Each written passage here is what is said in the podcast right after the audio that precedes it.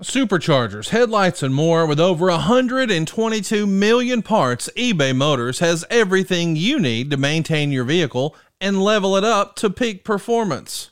And with eBay Guaranteed Fit, your part is guaranteed to fit your ride every time or your money back. Stay on your A game with all the parts you need at the prices you want. It's easy to bring home huge wins. Keep your ride or die alive at ebaymotors.com. Eligible items only. Exclusions apply. See ebaymotors.com. The following program is an MLWRadio.com production.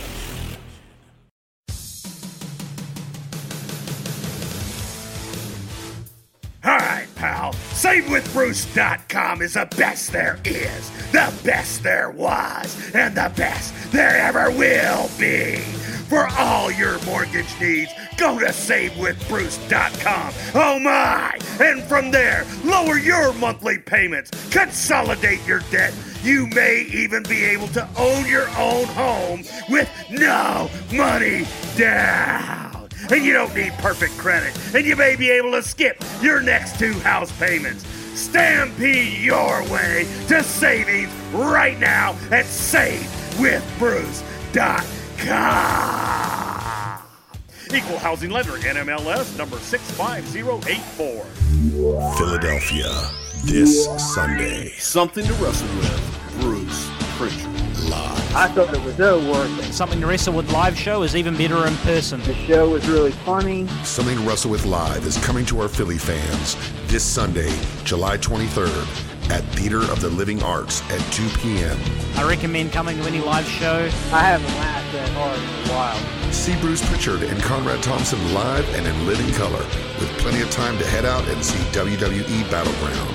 You never know what they're going to talk about, and there may be a surprise or two planned as well. Come see us live July 23rd, this Sunday at 2 p.m. at Theater of Living Arts in Philadelphia. It was so great. It was a great experience.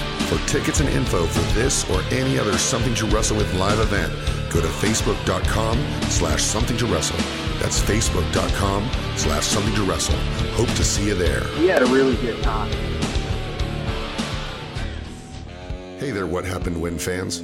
I just want to share with you a special opportunity where you could win two shirts of your choice from What Happened When Monday or Something to Wrestle with Bruce Pritchard for a donation of $5 or more to musicoutreach.org. Musicoutreach.org wants to give lessons to kids regardless of their ability to afford it, and I appreciate any help you can give us. For the next month, July 14th through August 14th, we are giving a special deal to What Happened When fans and Something to Wrestle with Bruce Pritchard fans. Just make a donation to musicoutreach.org of $5 or more, and you can win two t shirts of your choice from What Happened When Mondays or Something to Wrestle. Just make a small donation of $5 or more, throw us a tweet, or make a Facebook mention about it, and you'll be entered to win. Thanks and have a great day.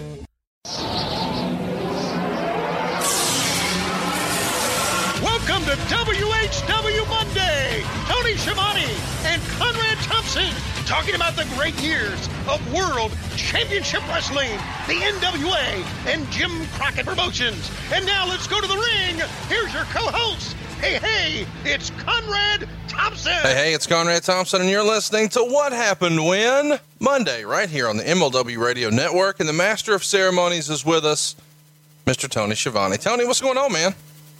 Hey, Conrad, and hey, Slapdicks all around the world. Thanks for being with us once again. Thanks for being with us in Dallas. Thanks for uh, being with us on our podcast. And, and it's great talking to everybody uh, because I, I certainly have developed, Conrad, some friends over the last year. You being one of them, of course, and believe it or not, Bruce Pritchard being another. I never thought I would call Bruce Pritchard a friend. Dave Silva being another one. And then, of course, the people that we've been talking to and buying T-shirts and uh, uh, being with us on Twitter and on Facebook. And uh, hey, congratulations to Nathan the Domination Emily for getting married at our show. I'm sorry to say that with a chuckle, but I say that because I had a great time, and that was a wonderful memory in my life. So it's good to be with you. I, I do need to say this, and we'll get into this a little bit more after watching uh, Beach Blast '93. I wonder what in the why are we talking about this shit show? I, I guess we got to put it behind us, right? Well, we're talking about it because this is what the fans voted on. And you're going to have a chance to vote on what we talk hmm. about next week. Stay tuned at the end of the show. We're going to give you all the information on what's on deck and how you can participate. and you can even join the conversation. Now, of course, the key to all this is to follow us on Twitter. It's at WHW Monday. Towards the end of the show, we're going to take some of your Twitter questions, and we could have answered one of yours had you followed us on Twitter. So go do so right now at WHW Monday. Uh, Tony, let's get right to it. Bash at the Beach 93 won the poll. As you said, Yeah. frankly, uh, not WCW's best work. In your opinion, is this WCW's lowest point in history up to this point? That, that's hard. To, that's hard to put a finger on because we had a lot of low points uh, leading up to that, uh, and there was a lot of things that we'd done where that were very, very shitty. Uh, Pay per view wise, probably so, uh, because after uh, looking at it, and it's awfully easy. We talked about this so many times, and our slapdicks know this. It's awfully easy to go back and say, "Boy, armchair quarterback, that really sucked." But if you take a look at uh, basically, and I know the mini movie has got everybody's attention. Oh, yeah. But it, uh, and then that was unbelievably brutal. But if you take a look at some of the matches, uh, they were not good. Many of the matches were not good. But and uh, here's something we've talked about, and I think wrestling fans realize this, and, and I've always preached on, and I think you agree that when you have a pay per view broadcast, you need to end on a high note Right. and I, I thought they did. I thought the match was the the the final match was pretty darn good. Uh, it was the best match I think on the on the entire card, even though it did have a shitty build up to it. So the pay per view ended pretty good, but during the course of the pay per view, it, it wasn't good at all. Well, let's run through it. Uh, I think you hit the nail on the head. The reason this topic won the poll is because of the many movies that WCW produced, uh, for this pay per view. Uh, before we get your take on those specifically, Tony, let's go to the June 28th issue of the Wrestling Observer newsletter and hear what Dave Meltzer thought. Oh, He says, "Okay, let's go." After its television show reached a new low in retarded wrestling angles on Sunday, the hierarchy of World Championship Wrestling needs a thorough house cleaning. The problem isn't trying to identify who wrote and came up with the scenario in which Sting, Davey Boy Smith, Sid Vicious, Big Van Vader, Harley Race, and Colonel Rob Parker were involved in a reported $80,000 mini movie production to build up to the July 18th Beach Blast pay per view main event. The problem wasn't even in the decision to go with the same idea, a mini movie, to build up to a pay per view for the third time in nine months after the second such expensive attempt failed miserably. The problem is that an organization which has so many supposed checks and balances in its hierarchy, yet has absolutely no understanding of what its product is, what its audience is, and that none of those checks and balances stop the mini movie that everyone I've spoken with, both in and outside of the organization, admits was a total embarrassment from airing. Uh, Tony, before we discuss the actual mini movie itself, do you think this is a fair assessment from Meltzer that WCW has all this bureaucracy and red tape for management and middle management, but no real understanding of how to actually operate a wrestling business in 1993? Dave Meltzer's right on. And if you take that no idea how to operate a wrestling business in 93, they never had an idea of how to operate a wrestling business throughout the time they bought it from Jim Crockett Promotions until they sold it to Vince McMahon. They had no clue. The only clue they had at one time was hiring Eric Bischoff, who had a vision, who went out and knew exactly what would work, and that's when they succeeded. Prior to that, they had no clue. And that's why I always thought, and I've said this before, from the time I got back to WCW in 1990 until the time we shut the doors in 2001, there wasn't a week that went by that I didn't think that we'd go out of business because it was a horribly run operation. And I'm talking about the people above us who didn't work in wrestling. So he's accurate. Do you he's have dead on accurate. Do you have any insight as to whether or not his eighty thousand dollar budget is accurate? I don't have any insight into that, but that does not surprise me that they would spend eighty thousand dollars. Now, if you look at that, uh, did, did they really blow up a boat, or was that just like a? Uh, and I watched it again and again. If they blew up a boat, eighty thousand probably is right, but it looks like it was just like some sort of graphic or an effect or Well, cheesy. No matter what it is, it's eighty thousand dollars that seemingly you could have used to bring on a Chris Benoit type wrestler who in '93 was at the top of his game, and you know for whatever reason isn't a mainstay here. This feels like a roster position, uh, or that budget does. What did you think of the concept of doing a mini movie like this for an angle? I thought it was uh, pretty lame, and I thought it, showed exactly how fractured we we were. Uh, this was a concept from Turner Home Entertainment, uh, to go out and do these mini movies, and these were completely apart from any of us that worked in wrestling. These were done on the outside. They came up with their own ideas. Uh, uh, Turner Home Entertainment did, and, and I can I can throw out some names uh, that come to mind. You know, Sharon Sadello was involved in a lot of this stuff, uh, and I'm not going to blame Sharon for anything, but you know she was on that part of it, uh, and they were completely separate from us. It, it, it seemed odd, seemed odd, it seemed stupid that Turner Home Entertainment was apart from WCW, and we never did really kind of work together. And it wasn't until Eric really took over the company when things really started to work together until things got out of hand. You know, I'm glad you brought her up because we get lots of questions from what I consider to be very, very smart wrestling fans about Sharon Sadello and, and her Right. being the Turner exec behind all these mini movies. But allegedly, you know, and I wasn't there. What do I know? There's some Right. sort of rumor and innuendo about a relationship she may or may not have had with Ole Anderson. I don't mean to Right. imply anything there, but can you elaborate about what sort Yeah. of relationship she would have had with Ole Anderson? Well, it, it, it goes back. If you were at our show in Dallas, uh, we talked about the alleged uh, relationship between uh, Vince McMahon and Emily, uh, his uh, secretary. And as Bruce said, you know, you heard things, but you never did see anything happen. So, only thing you're going on is rumor and innuendo, as you guys say. Uh, I knew that her and Ole were, were close and worked together. Uh, I always thought that Ole tried to work closely with her because Ole wanted her to understand the business more. Uh, whether they had a relationship or not, I don't know. I was told one time they got married and we're living together. Have you heard that? Well, I, I'm not, you know, I don't think it's necessarily our place to comment. I just wanted It's it out not, there that Has has that been written? Has that been reported on these dirt sheets? everybody that they- is of the opinion that they were together, and but it's for one of those No, I- things where people just don't want to talk about it. Yeah, well, no. What they they were the rumor that I heard that they were actually living together at one time. Uh, were more than just maybe having an affair. We're actually living together. So let, let me, Uh, let me, let me again, just- I, di- I, I didn't see this, Conrad. I really didn't. I really, I wish I could say, yeah, I was a fly on the wall that saw, you know, them having an affair, but I didn't, and it was all just talk. That's Well, all it was. let's let's theorize for a minute here. Let's freestyle, as Oh. I like to say. Is, Okay. is, is there? Um, Ole Anderson seems like an old school wrestling booker. Would you agree with this? yes, he is. Yeah. Did he get blinded by the Punani and then greenlight all of these stupid mini movies to satisfy his side piece, Pasta Mania style, brother?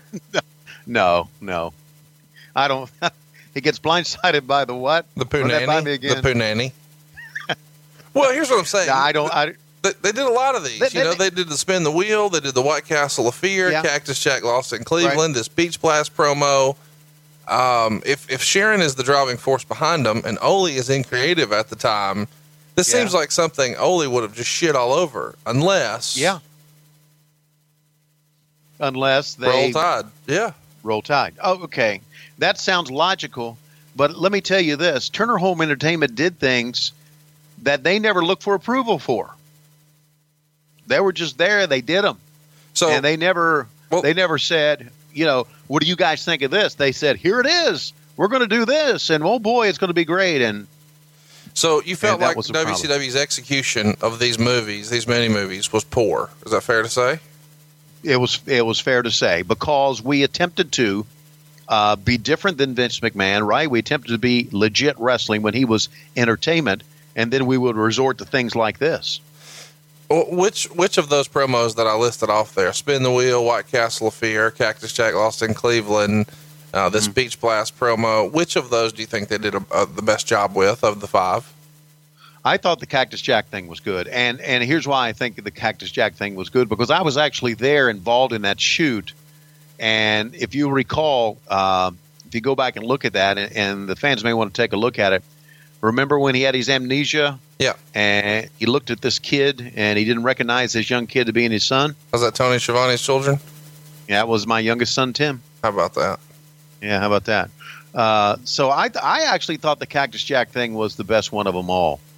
Uh, but, and that's because we were kind of involved in that. The others were kind of all, you know, theatric shoots that were done away from us. Did you ever have a conversation with Ole Anderson about these mini movies? What did he think about them?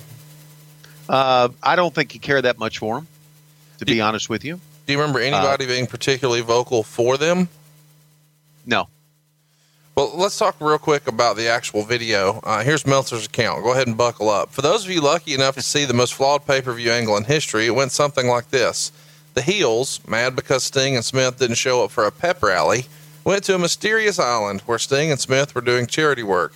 It's bad enough when wrestling people and other celebrities use charity simply to promote themselves in a positive light as a reaction to negative publicity, but at least in those cases, they do donate time and or effort to charity. In this case, the quote unquote charity work consisted of playing volleyball with some child actors. Parker assured the rest of the Heels that he had a plan that would keep Sting and Smith from appearing at Beach Blast. Little did he know that the plan would only keep viewers from buying the show. It wound up with a dwarf wearing an eye patch, swimming with a shark fin, putting a bomb on a boat that Sting and Smith used to get to Gilligan's Island. I'm going to read that one more time. It wound up with a dwarf wearing an eye patch, swimming with a shark fin, putting a bomb on a boat that Sting and Smith used to get to Gilligan's Island.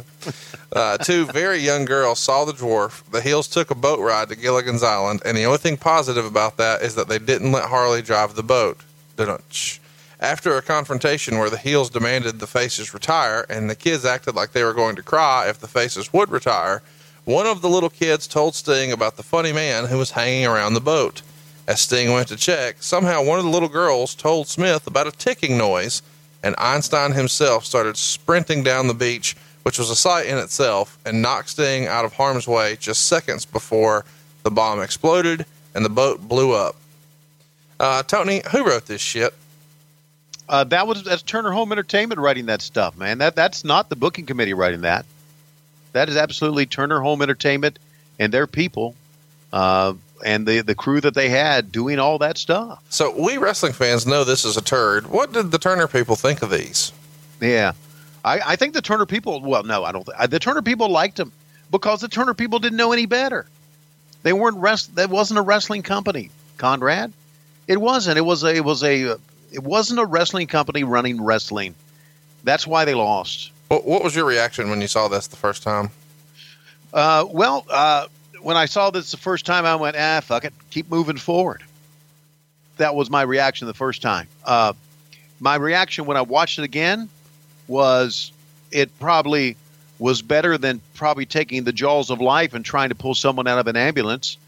Uh, oh, but I love you for that. Not much. I love you for that. All right.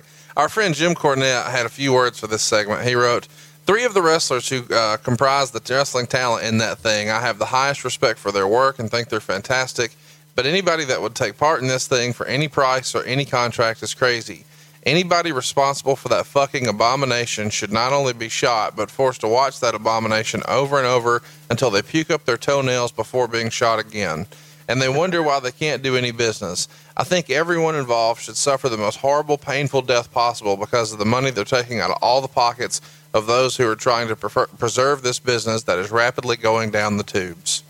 Uh, so He's spot on, yeah. Cornette was pretty fired up. Did you have any conversations with any of the boys about this movie or any of the guys who were in it? I know you were friendly no, I, with Sting. I did not. I, I ignored it. Okay. I really did.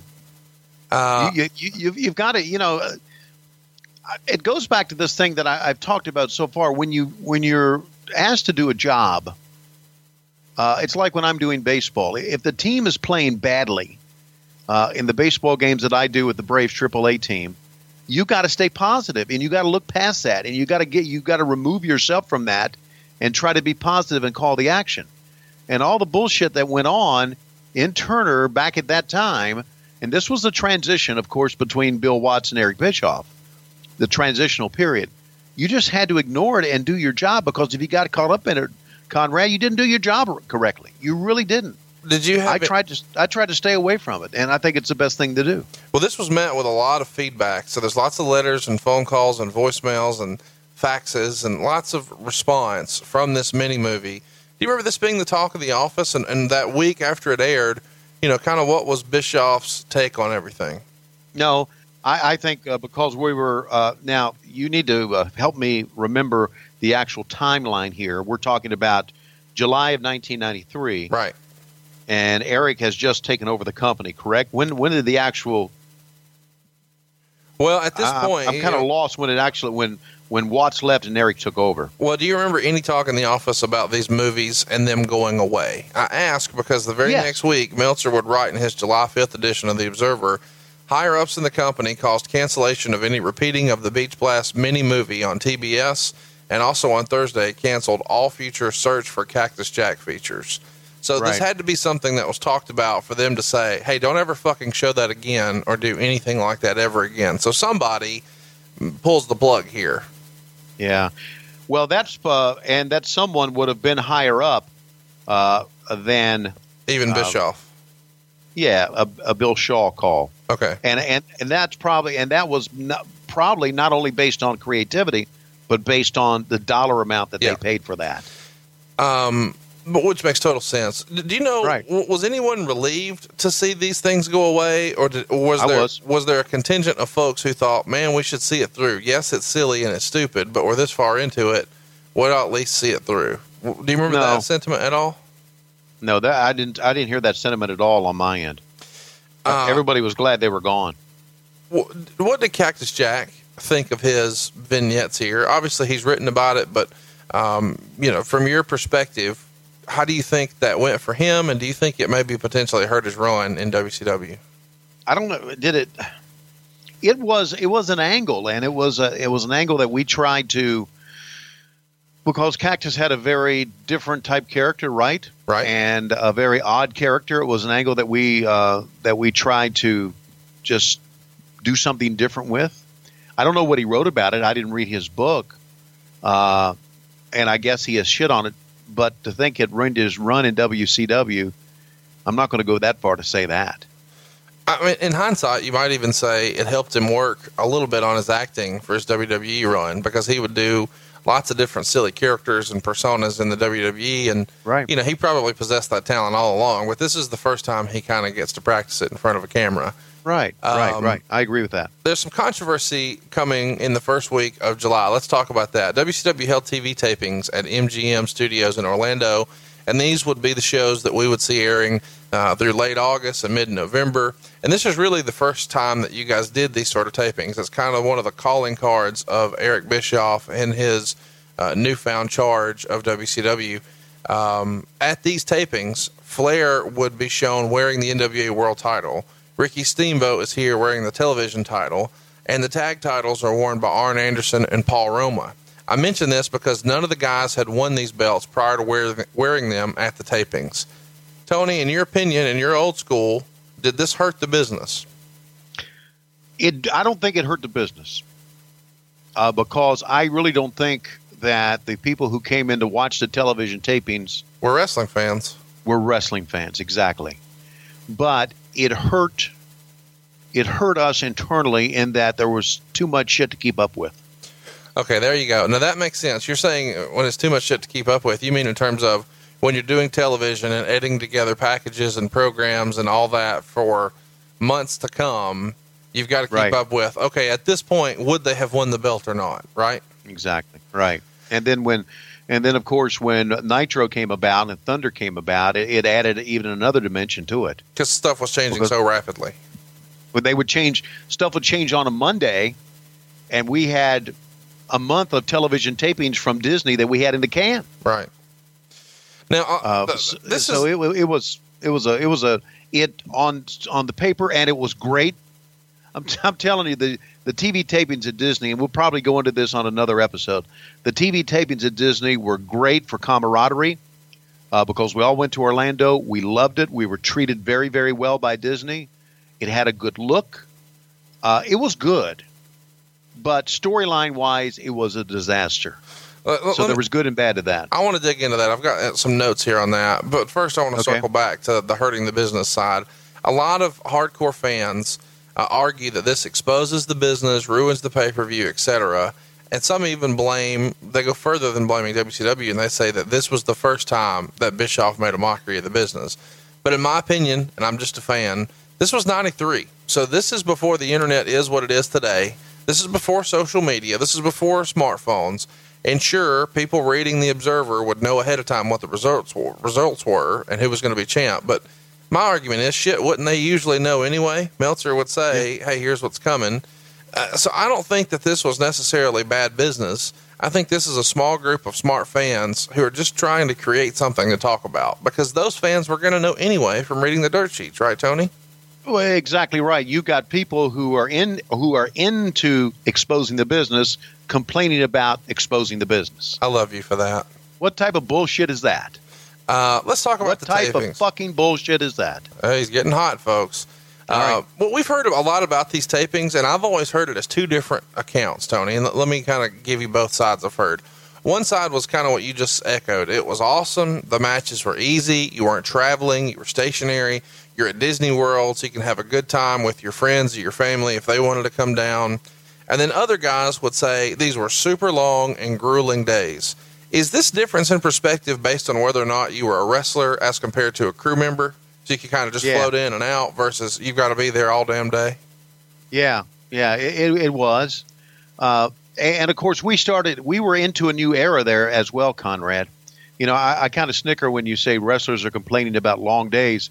I, I just like to wonder that some of the wrestlers who complained about these being long days at Disney, how they would have uh, reacted to working in the old Mid South territory back in the day. 3,000 miles a week, yeah. exactly. So uh, look, you're at Disney. You're and not only you're at Disney, you're in an air conditioned event. Uh, they had a guy who helped the fans, you know, who warmed the fans up. Oh, wait, yeah, got let's the talk fans about excited. that. I'm so What? glad you mentioned that because Meltzer really took the reason we're covering this today, too, guys, is this is the first time these tapings took place. And so you've probably seen clips of, you know, this set that they used, even if you're a a younger fan. And you may have even seen where, like, Edge worked an enhancement match there. So there's lots of history in these tapings, but it was kind of revolutionary at the time. Meltzer had this to say about it in The Observer. From a production standpoint, these shows were said to have been near WWF quality, including the big screens in the background, a la WWF, and easy, rabid fans. The shows were held in a 628 seat building, packed for every taping with Disney World guests, with admission free to anyone who was at Disney World on the days of the taping. The crowd was composed of largely non wrestling fans who were shown a videotape telling them who to cheer for and who to boo, and they had signals given to them when to cheer and when to boo during the tapings as well. Those at WCW who were apparently embarrassed at their own fan base largely wanted it this way since the tapings were never advertised to wrestling fans, figuring guests at an expensive amusement park are going to be cleaner, better dressed, and more upscale looking than wrestling fans, thus enabling television programmers to be more comfortable with the product. As mentioned last week, WCW didn't want wrestling fans at the show since it was never mentioned the tapings on its Orlando syndicated television shows, and there was no advertising either by WCW or Disney that tapings would be held at the park beforehand. So there's a lot to digest here, uh, but this feels like Dave Meltzer throwing a lot of shade specifically at Eric Bischoff, saying that he is embarrassed by WCW's fans, and he takes little jabs in here about cleanliness and you know maybe their financial situation. Can you speak to this? Do you know if there were Yeah. people in the front office who were embarrassed by WCW's fans? No, uh, that that's a that is a uh, that is a complete bullshit line. We did not promote it in Orlando because we didn't have to. Disney brought in a lot of people, so we didn't need to. And embarrassed by the fans? Do you know how you know how people and and families look after they've walked through Disney World for two hours? Great call. Great call. They look like wrestling fans. Yes, if if you, if you I mean, they, they got flip flops, they got t-shirts on, they got hats pulled down over their eyes, are sweating. That's bullshit. That is absolute bullshit. We need to we need to get Meltzer on this show and throw darts at his stupid ass. Oh my gosh, I got two shows like this now. All right, so Okay. what's interesting here to me is that in the middle of all this, the NWA has their attorneys send WCW a letter saying that they have no right to change the title without permission from the NWA's board of directors. This, of course, is well past the NWA's prime, but they're still technically in control of the belt. So Sakaguchi, Steve Rickard, and Bill Watts are the board members at the time, and none of them have approved this switch. So the NWA even threatens to sue WCW if they switch the title that Sunday at Beach Blast or even advertise Flair as the NWA World Champion after the fact. Tony, I got to say, this feels super silly to me. Uh, who the hell does the NWA think they are at this point? By 93, the only relevancy they have on a major stage, the only national television exposure they're getting at all, is WCW. So why would they look a gift horse in the mouth like this? They are looking for a handout. They are looking to win the lottery. They just to wanted, line their own pockets. That's all they are. They wanted a payday. Yeah, they they didn't care about the integrity of the NWA title. They're looking for a payday. It's a classic move in wrestling throughout the years. Everybody's looking for money. So, in your opinion, this was just a power play by the board for money. Nobody had an issue with Flair or something else. It was just, No. hey, if you're going to do this, you got to pay us. Yeah, Okay. exactly. And and and uh, you're right. And I guess Meltzer said that the the NWA is way past its prime. The NWA became Jim Crockett Promotions because Jim Crockett Promotions was the only promotion that took their promotion nationally in 1985 when we started putting it on TBS. We became the NWA, and Jimmy broke away from them. And if he wanted, if the NWA wanted to stay with Jimmy and be a national promotion against Vince McMahon, they had to fall in line with Jimmy Crockett. When it was bought by Turner Broadcasting, I guess Turner just assumed that, well, we own the NWA now. Uh, because it's all mythical bullshit anyway, isn't it? It is. It's, Yes. it's a shame to say, but it's not like there's an NWA headquarters somewhere. Right, exactly. Uh, the result of this silliness is that the big gold belt would no longer be referred to as the NWA World Title and would instead be referred to as the International Title or just the big gold belt. Uh, What were the discussions like during this time when you guys were instructed what to call it or not call it? uh, we were just told what to say. I, I don't think we had any discussions about it. Uh, I mean, it's not like that uh, Eric or whomever was in the front office at that time would come to me and say, "Well, we want to call it this, but we think we're going to call it this," and I would say, "What the fuck are you talking about?" They just told me what to say, and I said it. Uh, there was no really discussion that I was a part of. But I know they wanted to move away from the NWA. They wanted to make WCW bigger than the NWA, and I guess that's what in in effect in effect we were into the midst of right there. Meltzer would report that the Friday before Beach Blast, WCW interviewed Terry Funk about the possibility of being the booker. Coming out of the meeting, Dave says that the change, the chances are less than fifty percent that Funk is actually going to land the spot, and he also reports that Jerry Jarrett was being considered for this this shot. Um, whoever is coming in, according to Meltzer, is going to have to work with Ole Anderson and Eric Bischoff, and the hierarchy overall is going to stay the same, except now there's a new head booker of sorts.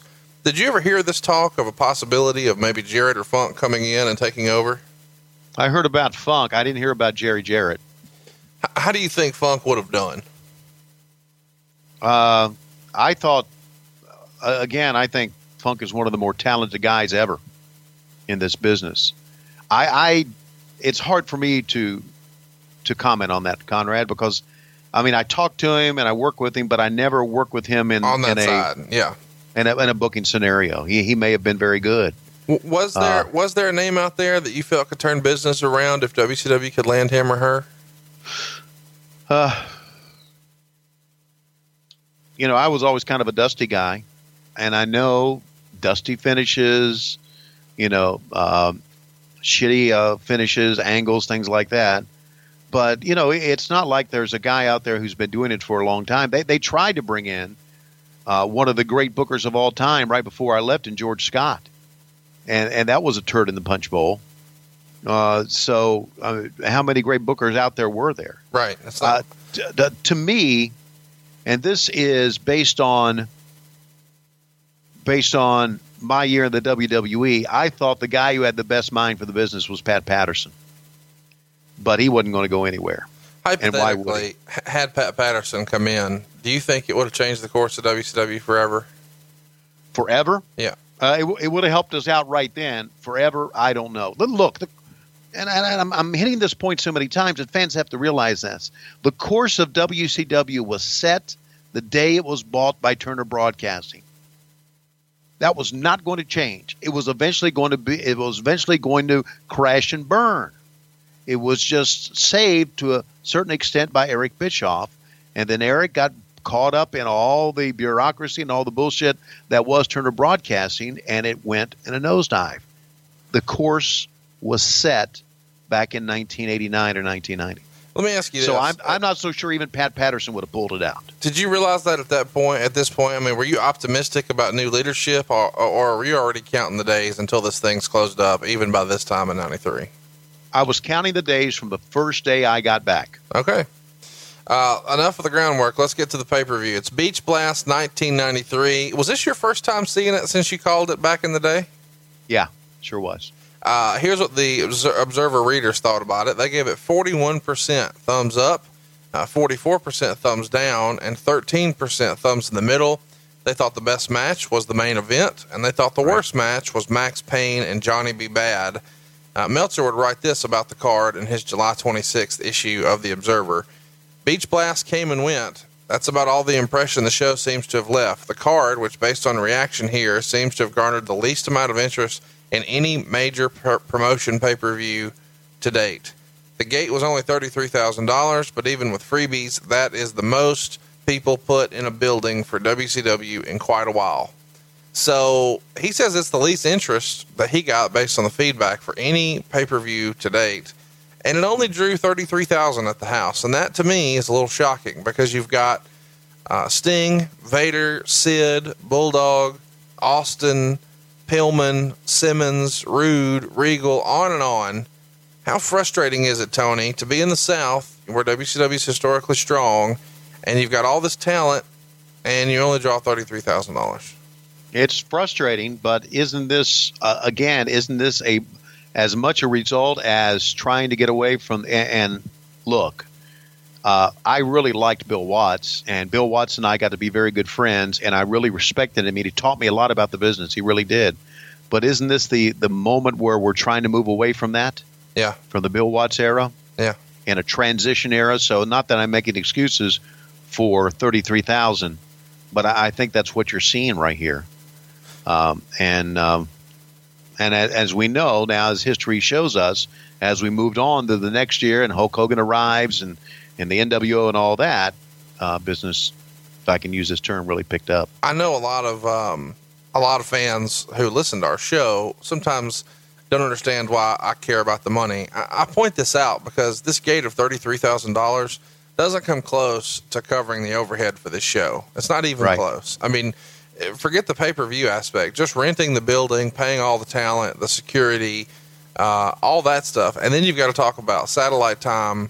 Uh, it, it's it's this is a massive loss for WCW Sure. here. You know what? It wouldn't surprise me because Kip Frey was the one that negotiated Jesse's contract. Right. It wouldn't surprise me that Jesse made more than thirty three thousand dollars that night. Uh, I, I don't have anything to. That's just trying to be funny. I don't have anything to base that on. So don't anybody you know say No, that. no, well, no. Shivani says Jesse got thirty thousand dollars plus. Please, But it wouldn't surprise me. please, please post that on Reddit. We need to see a thread about that on Squared Circle. Oh, we Uh, do not. Dave had at this point been covering the steroid policies in wrestling, giving McMahon's recent troubles, and WCW had in fact implemented a program themselves. But Dave wrote about that in this issue of the Observer. He he said, "quote The steroid policy is in place and it's working. The only thing is, it shows that you have emphasized what the real policy is, as opposed to the written policy. That is, if you aren't on steroids, you aren't allowed anywhere near the top of pay per view cards." Now, before you react, because you're making a face there, I, you've got to remember this sounds a little fair from a wrestling fan standpoint because you've got Sid and Bulldog in the main event looking like they look. Uh, if if there's really a serious steroid testing policy here, a lot of fans are going to scratch their head about Sid and Bulldog in the main event. Right. W- what do you remember about steroids in WCW during this time? Uh, I remember nothing about them. Nothing. I remember nothing about steroids. I remember looking at those guys and saying, "Wow, they got to be on something." But I never remember testing. I never remember seeing testing. You know, I'm uh, uh, I see testing all the time now, but I never remember that in WCW. Um, all right, So I don't remember anything about it. let's talk about the uh, the pay per view. The opening graphic uh, cracks me up. How fucking Saved by the Bell 1980s is this on the pay per view? Who's responsible for the way the uh, the opening sequence here looks? Uh, THE. Uh, we're in Biloxi. These, these pay per views were their babies, right? They were their babies. From the movies to the graphics, everything. Uh, we're in Biloxi for this show. How was Biloxi as a WCW town? Any memories there in Biloxi? No, they was okay. Uh, you know, we went to the uh, casinos and we had a pretty good time. I never thought Mississippi was a was a strong WCW territory like uh, a Florida or a Georgia or the Carolinas or things like that. I thought the more you move west, the less effective we were.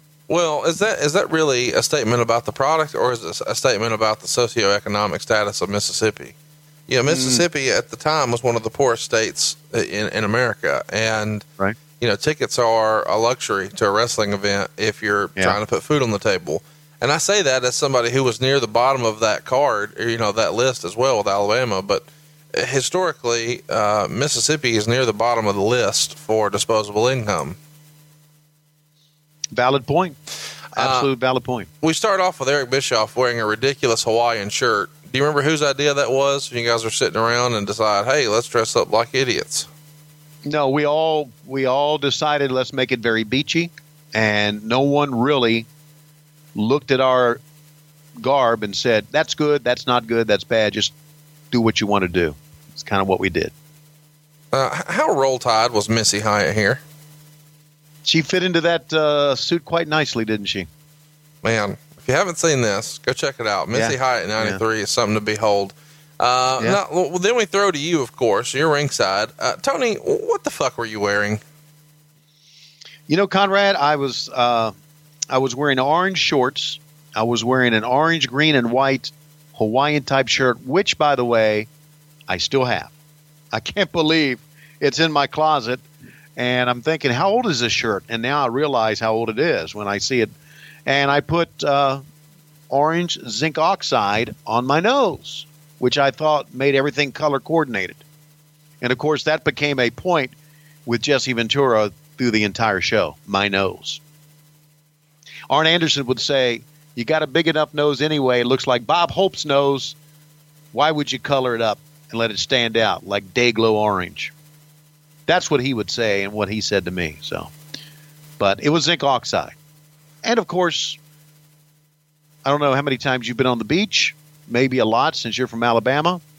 Going down to Orange Beach, down on the uh, coast there. Uh, there's a lot of zinc oxide on noses back then. Did Tom Zenk paint your face for that? No, no, Tom did not. I would have, I wouldn't, I would have let him, but he did not. I, tell you what, I was hoping you would say that your wife picked that out, the outfit, because you can actually pick up a shirt right now that says, My wife picked this out. And you can do it over at prowrestlingtees.com forward slash WHW. If you haven't already, cruise over just to see this shirt. I'm telling you, it's worth the price of admission, which is free, by the way. It's prowrestlingtees.com forward slash WHW. My wife picked this out. Going to be one of the best sellers. Of course, still the top seller over there, I believe, is Damn I Am Good. And in that vein, we've got a brand new Ole Anderson inspired shirt Evil, Mean, and Nasty. Uh, Tony, what's your favorite part of people buying these t shirts? Well, my favorite part of people buying these T-shirts, Conrad, is what I do after you buy a T-shirt. Uh, you celebrate, you dance, you count your pennies, and you realize, oh, I'm one shirt closer to the wedding. No, I, I, I- I send them, uh, text them uh, naked pictures of Lois.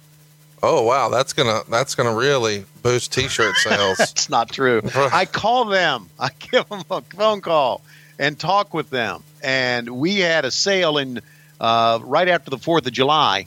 And boy, we and thank you everybody who uh, who bought shirts. We sold a lot of shirts, so I'm a little bit behind, a little bit behind, uh, calling people. Uh, for some reason, Verizon Wireless will not let me call internationally, so I'm behind on on calling. We've had uh, we we've sold shirts in the Netherlands. Wow. We've sold shirts in Germany, a lot in Great Britain, in Australia, and I haven't called those people yet. I will call as soon as Verizon helps me out with calling internationally. Uh, but I'll, I'll give you a phone call and I'll spend some time with you and talk to you and get to know you. And, and uh, thank you very much about uh, getting the shirt and listening to the podcast. And, and Conrad, you would be maybe not so surprised to find out there are a lot of people out there that appreciate you and what you have done when I call them on the phone. And to them, I say, well, you don't know the motherfucker like I do, or you wouldn't talk like that.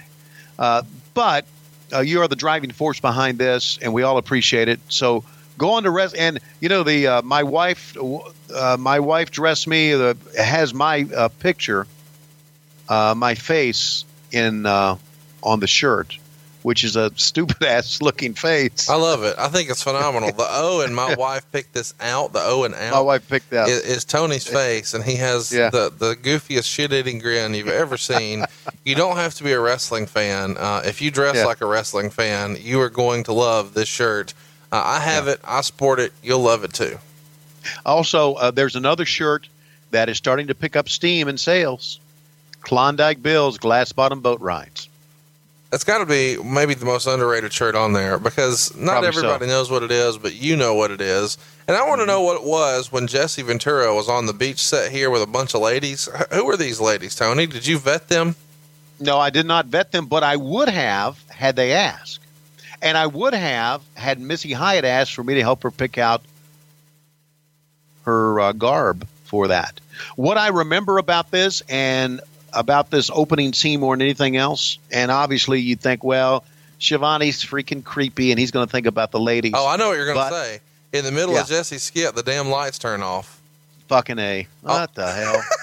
Only in WCW, right? I mean, you've been doing these silly skits with Jesse to start the pay per view, and it's a bad idea anyway. But now, right in the middle of him talking, the damn lights turn off on pay per view. That is WCW. And not only that, the graphics are wrong for the first match. Um, whose idea was it to start the pay per views with Jesse in this manner? Jesse was was probably, and I think a lot of people lose sight of this in hindsight, but he's one of the biggest stars in the business when you guys get him. So, is the thought, hey, let's make sure that we're putting him in a featured spot on every piece of pay per view that we do? Yeah, I think so, and, and I think as as fans realize that Jesse kind of fell out of favor with Eric, and so Eric wanted to use him as much as he could. Uh, so uh, yeah, they just wanted to try to use him and, Well, and try to. He fell out of favor with him because he was sleeping on the job and was difficult to work Uh, with. That's the rumor. I, I don't. I don't buy there. that. You don't. I know that's what Eric says, Okay. but I, I, I Jesse was a pro. We'll circle back. Uh, How, how, All right. How would you describe Jesse's hair at this point of his career? Uh, what was left of it was tucked in the back. I don't know why, but him being completely clean shaven bald, but then with the rat tail in the back tickles Yeah. me. That is a pro wrestling look if I ever saw one. Yeah, I, I agree. Uh, who handled the set design for these shows? Is that also Turner Home Entertainment, or is that something that uh, Crockett would have handled? No, well, that's something that David Crockett would have, based on what Turner Home Entertainment wanted. That's something that David would have done, and they gave him uh, free reign to do that. Uh, I, I thought the the sets looked pretty good, with the exception of the girls hanging out when the guys were walking by him. That was pretty fucking stupid. Uh, I thought it was hilarious, and we never picked up on this. How when Steve Regal walked out, how he looked around in disdain, especially at that uh, at that shark, blown up shark that was over there on the left. It's awesome. Uh, yeah, yeah. I, he kind of uh, the reaction uh, that Steve Regal had when he walked out for his match uh, against Eric Watts was kind of the reaction that we all had when we saw the set for the first time. But you know, if you're going to complain about the set, there's a lot more to complain about than that shit. eventually Jesse makes his way down to ringside and he starts to rib you about what you're wearing and really giving you Right. the business about the zinc oxide. He's not buying it. And he says, You've never been in the sun and quote, Your body looks like a guy with makeup all over it. When I heard this this week, I thought this has to be a rib because Jesse knows that Tony spends all day with the girls in the makeup chair. Yeah, no. He knew that I spent a lot. Now, look, this was prior to the Nitro Girls, right? Uh, and so we really, and so, and Medusa wasn't there that I recall at the time. Uh, Deborah wasn't around, so I didn't spend as much time in the makeup chair as I did. But it's been well known that I don't go out in the sun uh, because you know I'm getting up in age, and had I been going out in the sun, I would look 30 years older than I look right now. I really believe that the older you look is is based on the time you spend in the sun. My friends who been living at the beach and are my age look 30 years older than me. So I never did go out in the sun that much. So that was, and that's probably too much shit that you need to know for this podcast. In the first match on the card, we've got Mr. Wonderful retaining his WCW television title by DQ when Ron Simmons backflips him over the top rope after about 11 minutes. Uh, this is, of course, the silly time in WCW where throwing someone over the top rope is an automatic disqualification. After the DQ, Ron would climb back in and then get on the top rope and give Paul a shoulder block finisher. But of course, the match is over, so the ref doesn't count. Meltzer gives the match a star and three quarters. What did you think of this match, Tony? I didn't like it at all, and the reason I didn't like it at all is it started out very slowly. It it, it seemed to be the common theme for a lot of the matches, uh, and and it was reinforced when I watched it recently. Uh, a lot of the matches there was a lot of bullshit and talk and walking around before the matches even started. Uh, so I didn't like the way it started, and I didn't like this match at all.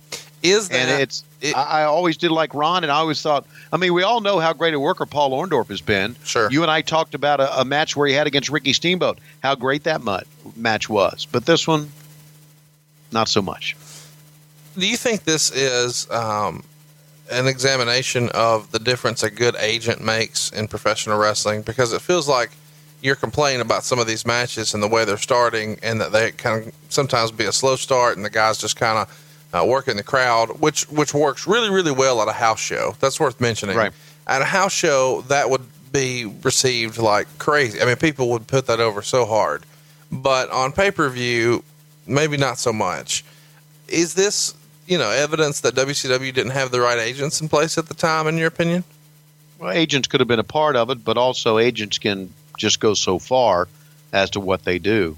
Uh, I, I'm not going to put all the blame on the agents for this. No, of course. But uh, another thing could have been, and from what I remember, and I'm I'm not going to give you every agent's name that I remember. We didn't have that many agents back then. Right. So if you have so few agents, what happens is the agents does not have enough time to spend with each and every match Yes, as it- they should. They just make sure they've got the finish and the number of minutes, but as far Yeah. as the actual laying out of the Right. story, maybe not so much. And, and it's curious Exactly. that this is a miss to me. I I really think we kind of sleep on this era of WCW, but your curtain jerker match here is Ron Simmons and Paul Orndorff. These are two Hall of Famers all day long, right, Tony? Right? Yeah, and uh, it wasn't that long ago that Ron Simmons was the world heavyweight champion.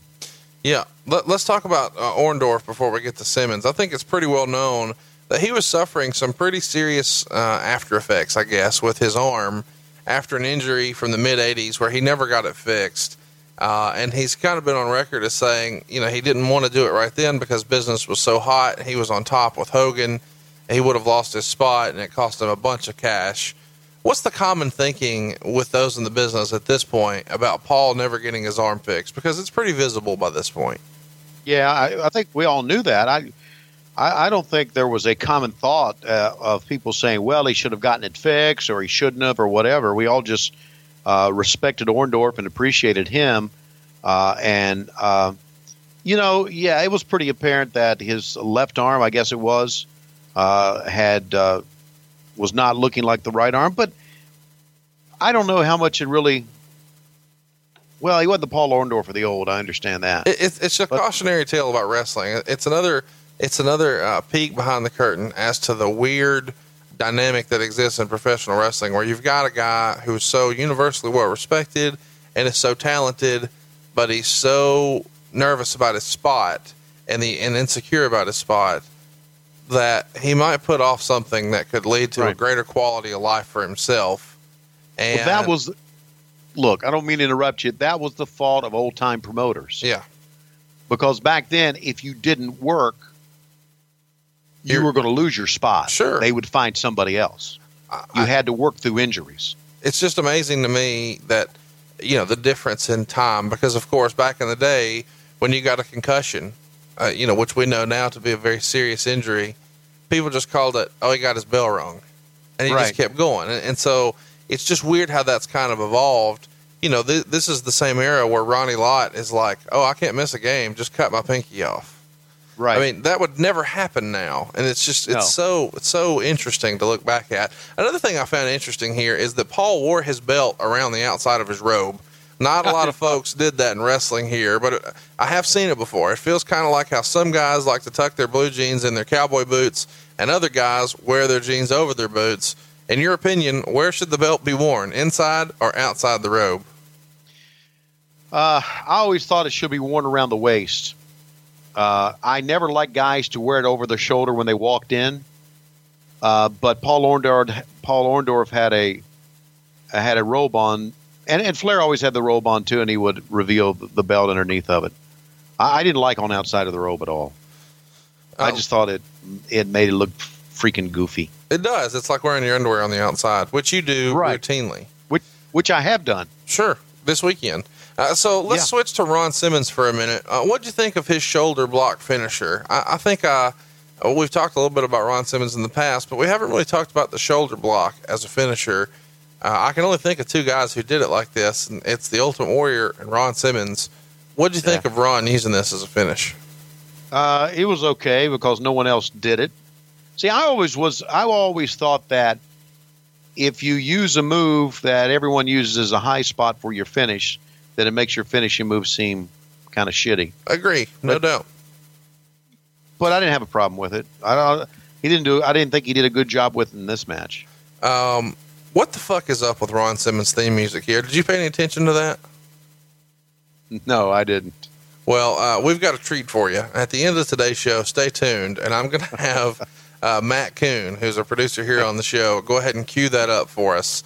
Uh, you have got to hear this Ron Simmons theme music. All right, next up, we've got Two Cold Scorpio and Marcus Bagwell, and they beat Tex Slazenger and Shanghai Pierce. Uh, it goes about 13 minutes, and Scorpio gets the pin on Pierce after a Scorpio splash. Meltzer wrote, quote, This match was a lot better than it looked on paper, with Pierce and Bagwell both looking impressive. Meltzer gave it two and three quarter stars. What did you think of this one, Tony? Yeah, you know, I, I I thought that Marcus and Too Cold were a pretty darn good tag team. Too Cold did some great stuff. Uh, I actually liked, if you go back and look at the match, I liked that one big splash he had off the top rope before he did his Yeah. somersault for the finish. The one big splash was tremendous. He, he it was almost Jimmy Snuka like, where he would go way up in the air and turn and, and hit down. I liked them as a tag team. Marcus was a a, a young, good looking man, and he and Two Cold Scorpio did some things. And Tex Slazenger and Shanghai Pierce uh, were two of my favorites. Uh, Mark is a great kid. Uh, and of course, he and Tex, you know, they had a little, pretty good little run as the Godwins, right, in the. WWE. Yeah, I wanted to ask you about that. Why do you think? Um, oh, here's what Meltzer said about him. There are a lot of people who aren't going to like a match like this on pay per view because Slazenger and Pierce are a job team with no credibility based on their television role. But as you were just mentioning, they had a pretty decent run for themselves with the WWF as the Godwins. What do you think Vince McMahon saw in those guys that WCW didn't? Well, I, I think Vince, you know, liked uh, liked to make fun of the South, uh, and liked to make fun of uh, Arkansas pig farmers, right? Right. Uh, and I think he just used that to his advantage in making fun of the South. It's kind of like those New Yorkers looking down their nose at us, Conrad. Those of us who live in Georgia and Alabama and Arkansas and Louisiana and Mississippi and the Carolinas and maybe part of Florida around Pensacola. Uh, looking down at the redneck part of the of the world, uh, it, it, it goes back to me of what Vince was able to do with uh, stunning Steve Austin Right. and uh, what Vince was able uh, to do with Mark Callous, Mean Mark Callous. Uh, he was able to he was able to take a character and make it work. Dutch Mantell told me this years ago, and Dutch is right. Dutch is a pretty good guy in the business. He always had a good mind for the business. Dutch said, the more effort and time you put into something, the more you're going to get out of it, as far as a character is concerned. And that's what Vince would do. He would put a little bit more time and effort into it B- because Vince knew how to staff people. He knew how to have enough agents, how to have enough production people. And you see, back then, while we were spending $80,000 on a bullshit movie, he was taking $80,000. And now you said, why not take $80,000 and bring in Chris Benoit? But he would take $80,000 and expand his office staff and expand his. Uh, his agents to have enough people on hand to where they could make their television show work. Let's, I know uh, I'm right. I know I'm right about this. No, no doubt about it. I know I am. Yeah. Let, us circle up and talk about uh, Bagwell here. At this point, he's WCW's Rookie of the Year. He looks like a million bucks. Uh, he's getting a good reaction from the crowd. It feels like at this point he's on track to be a major player for WCW already, does it not? No question. Do you think that Buff reached his full potential in WCW, and, and if not, why? Uh, I kind of like I, I like the buff character that was a two timing snake in the grass son of a gun. Sure. Uh, I, I thought I liked that character. I, I thought that character was really good for Buff. I thought it was better than the good looking baby face kid that he played. Oh, for sure. Uh, the white meat baby so- face was played out by then. Yeah, exactly.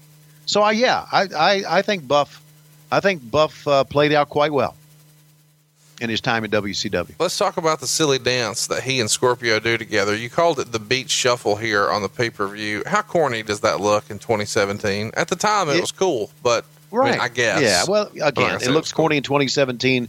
Back then, the fans kind of really got into it. Yeah, that's what's amazing is I'm, I'm laughing, and the crowd, half of them are really into it. Doesn't make any sense Yeah. to me. It, it's hard to it's hard to judge what happened in 1993 when you look at it in 2017. Do you think Different era. WCW dropped the ball with Too Cold Scorpio? I ask because he's a big dude and he's doing all this aerial stuff. Why don't you think he did more in WCW? I, I can't answer that, uh, with the exception of I know he had an admitted drug problem. Yeah, so let's touch on that because Scorpio has at different times accused other folks in WCW, including Ric Flair, of being racist, and he cites that as the reason he wasn't pushed. And others inside the office would say that Scorpio wasn't reliable and couldn't pass a drug test. If you had to pick one, which one of those makes more sense to you? Well, uh, the second makes more sense to me that he wasn't reliable, that people would think he was unreliable and couldn't pass a drug test. But because, with the exception of, and this is pre Harlem Heat now, with the exception of Ron Simmons, uh, a lot of black uh, wrestlers did not get the push they thought they uh, they deserved. I could see where a lot of the black wrestlers thought racism was involved in it. Well, now come on, you mentioned Harlem Heat, but they debut Harlem Heat with a plantation owner and they put them in chains. So this isn't Exactly. You can't say that there's no hint of racism at all in WCW, but maybe specifically the trouble with Scorpio was he loved marijuana. Could be, and sometimes that marijuana takes control of your life. I'm told. Well, I tell you what did uh, not take control of anybody's life, and that's the Equalizer. He makes his debut next. We've got Missy Hyatt interviewing Paul Orndorff, who introduces the world to his good friend, the Equalizer. Meltzer would write, What a debut for Equalizer. He stood there and said nothing, and nothing was done to call attention to him. Uh, what do you think of this as a debut for a new character? This felt like a fart in church, Tony. It was terrible. It, it, it was terrible. One thing that I always hated as a producer and, and a guy who, who tried to at times work with wrestlers on their interviews was I hated wrestlers to stand there and rub their hands together. Oh, yeah. Rub their hands together. It's like, you know, do something else. Yeah, it was terrible.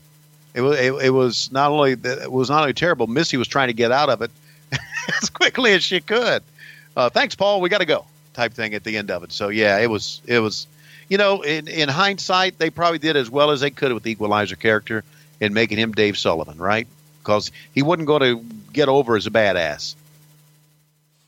Um, our third match on the card would see Lord Steven Regal pin Eric Watts after about seven and a half minutes when Sir William would distract Watts long enough for Regal to roll him up.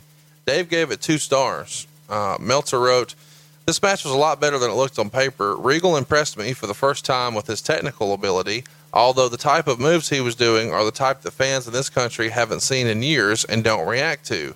That point was even made on television by Tony Schiavone. Uh, who in the office, Tony, was was high on Regal at this point? Because it feels like he's really starting a push here. Well, I was one, and, and again, I want to I want to preface my comments. Again, Steve Regal is one of my favorites of all time, so I just loved everything he did. So it, it's hard for me to be uh, be objective about Steve. I You guys at I'm this point were already big buddies, like you are now. What's that? You were already big buddies with him at this point, like you are now. We we we we started our friendship. Okay. Back then, yeah, uh, from the from the get go, uh, Regal did some. Regal had he could wrestle, he could talk. Uh, his facial reactions were great. The pirouettes that he did were tremendous. I, I just liked everything he did. And of course, the WWE now, seeing that what he can do, they obviously use him uh, as a very important part of NXT. Uh, so I I love Steven Regal, and uh, again, fans do not have to react to every move with a loud applause of cheer or a loud reaction. You don't have to. Uh, sometimes it's just good to get them to react to the finish of the match. So, uh, not so sure I know where I'm going with this, but I just love Steve Regal. Was this the best match that we saw from Eric Watts in WCW? I think so, and, and I think, uh, and that's a that's a very, um, and, and that's a credit to Steve Regal. Oh, of course. Yeah, uh, but also, you know, Eric. Uh, I felt sorry for Eric because he was, you know, no kid. We talked about this before. No kid in his position was going to turn down a push. Yeah, And- let's talk about that. It feels like we haven't mentioned it a great deal, but he's a pretty controversial figure in wrestling, and it's solely based on his father. Do you Right. think that Eric's career was doomed from the start just because of who his dad is and, and what his dad had done in the business? I don't think there's any question. Uh, Eric, uh, I, I, I hate to hear that Eric is a controversial figure because Eric, in real life, is a, is a great human being. Really, is a good kid. Uh, and I hate to hear that, but again, that's because of him getting the push from his father. But it goes back to this. I mean, we all want to see our kids do well.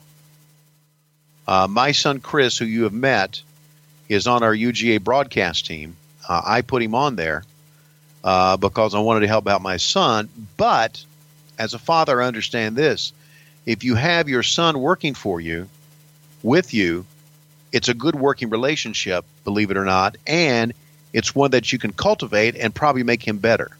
So I'm sure that Bill Watts wanted to make Eric a better wrestler, and he thought by giving Eric a push, it would make him a better wrestler when he got to work with some good guys. Uh, so Eric was in a tough position. Uh, I know a lot of fans poo pooed at him, shit on him, if you will, but that's the wrong thing to do because Eric really tried hard. Uh, you made an effort to look out for Watts in the match. You said something like, win or lose, Eric Watts is making a great showing. Did you feel bad Yeah. for Eric even then? Uh, yeah, I felt bad for Eric, but that comment was not based on me feeling bad for Eric. That comment was based on me trying to put everybody over that was out there. Um, what did you think of Eric bringing the two little American flags out to the ring with him to give away to the Yeah. fans? It, it, it felt like it was independent wrestling from Boaz, Alabama. Yeah, it was. It was kind of hokey, and it, he didn't really even give us time to even show it on the air. So, yeah, I agree. Boaz Alabama.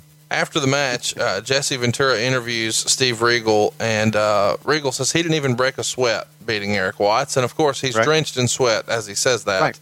How great is Steve Regal here? I know he's your boy, but I found that to be hilarious because when he says, "I didn't even break a sweat," I did a double take just to make sure. Like he is pouring sweat, right? Okay, Exactly. cool, got it. I loved it. But that I do too. That's the, that's the old heel thing. You know, the Flair used to always say. He said, "You just fucking lie to the people." Flair used to say, "Lie to them, even when they know you're lying," and it makes you even more of a of a lying uh, piece of shit heel. Which that's what he was doing. And also, he quoted Winston Churchill, which he he's always quoted to me before. You know, he's a big uh, big hist- uh, hi- history buff on on Winston Churchill. So, and then when he got into that Winston Churchill talk, uh, he really he really uh, got fired up. So, uh, great interview. Uh, we, we haven't talked about it much, but what did you think of Bill Dundee as Sir William? How do you think he did? Uh, I thought he played the part as well as he could. Uh, you know, Bill Dundee's a, a longtime uh, star in wrestling, uh, and you know, I think most of us realize. I don't know if people realize that uh, that Bobby Eaton married into his family, and uh, Billy was a good guy. Billy was uh, Billy always had some pretty good ideas. I thought, and uh, I thought he played the part well because you know Billy was kind of a small guy, uh, a sawed off little run, if you will. Uh, and that made you look up, didn't it? Uh, Well, well, yeah, th- there's there's two schools of thought on Bill Dundee. I've heard some people Okay. who think he's a creative genius and was Uh-huh. responsible for helping set a territory on fire, and others say no, everything he did was a hot shot and he's a deviant. You're somewhere in the middle. yeah, I'm somewhere in the middle. He probably did both. He probably helped set it, don't you think? Yeah, I mean, I I'm- mean, if if there's two schools of thought on somebody like Bill Dundee, probably both sides are right at at one time. Uh, the fourth match on the card sees Johnny B. Bad pin Maxx Payne in about five minutes. Uh, the finish comes off kind of weird because Bad climbs to the top rope and then down to the middle rope to do the finisher. Uh, Meltzer gave it one star. And the backstory of the match is really what we're going to be discussing today. At the Clash of the Champions, you saw Maxx Payne shoot his cannon into Johnny B. Bad's face. So Johnny B. Bad was wearing a mask here for the match. Tony, Right. what do you think of Bad's look here? Uh, I thought it was kind of a creepy look. It was really, really weird. I mean, Yeah. it, it's it's saying something when the Little Richard Johnny B. Bad gimmick can even somehow feel a little weirder. It, it Right. man- it managed to I- here. Yeah, I, I agree. It, it felt like it felt like something that you would see at, and I don't know this for. Go ahead. Uh, Go where the fuck ahead. am I going here? Uh, what the hell's Here, wrong with here me? we go. It feels like something that you would see at a deviant male strip club in Boaz, Alabama. We don't have those in Boaz, Alabama. Okay, I just all right. So, I just threw out Boaz because you threw it out, but uh, all right, a deviant male strip club in Downtown. Atlanta. There you go. Uh, Okay. What, what do you think of this angle overall? Um, you know, guys shooting other guys in the face with their cannon. Uh, what, are you, what are you trying to set up here? No, it just feels kind of old school that, you know, you would build an angle like this. And I know this is 23, 24 years ago now, but it's still, uh, I don't know.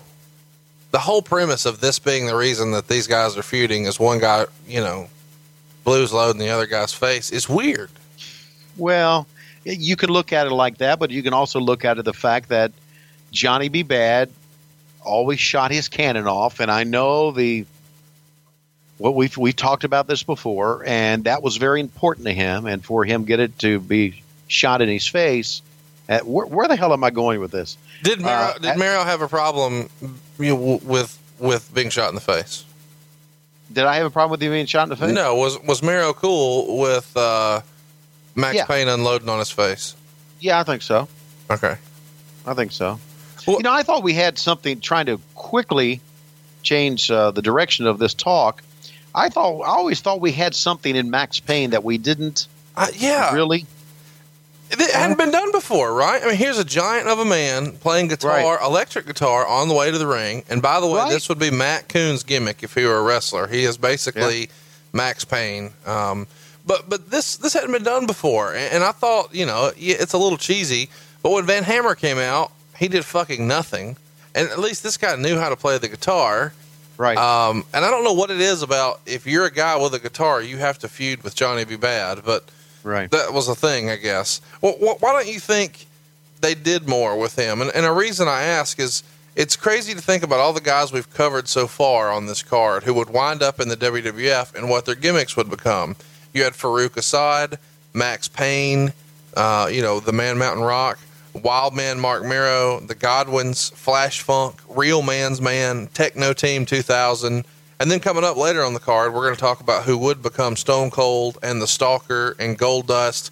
It's a crazy time to be a wrestling fan, but it's a reminder that one man's trash is another man's treasure of sorts. But that's very well put. I Maxx Payne to me, his look and the fact he's going out uh, playing the guitar was was was something different, was something tremendous.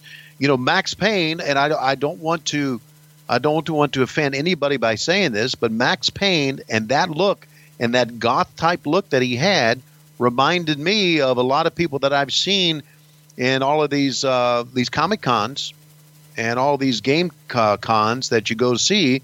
He looked like those people. He was one of them, and uh, we never did uh, pick up on that, or or never did uh, run with it a little bit more.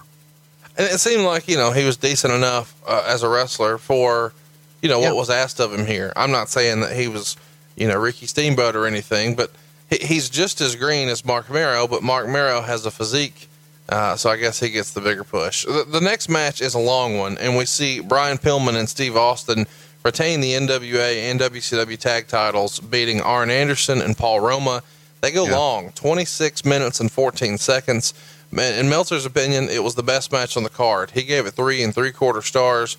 What'd you think of this match, Tony? It felt a little long to me.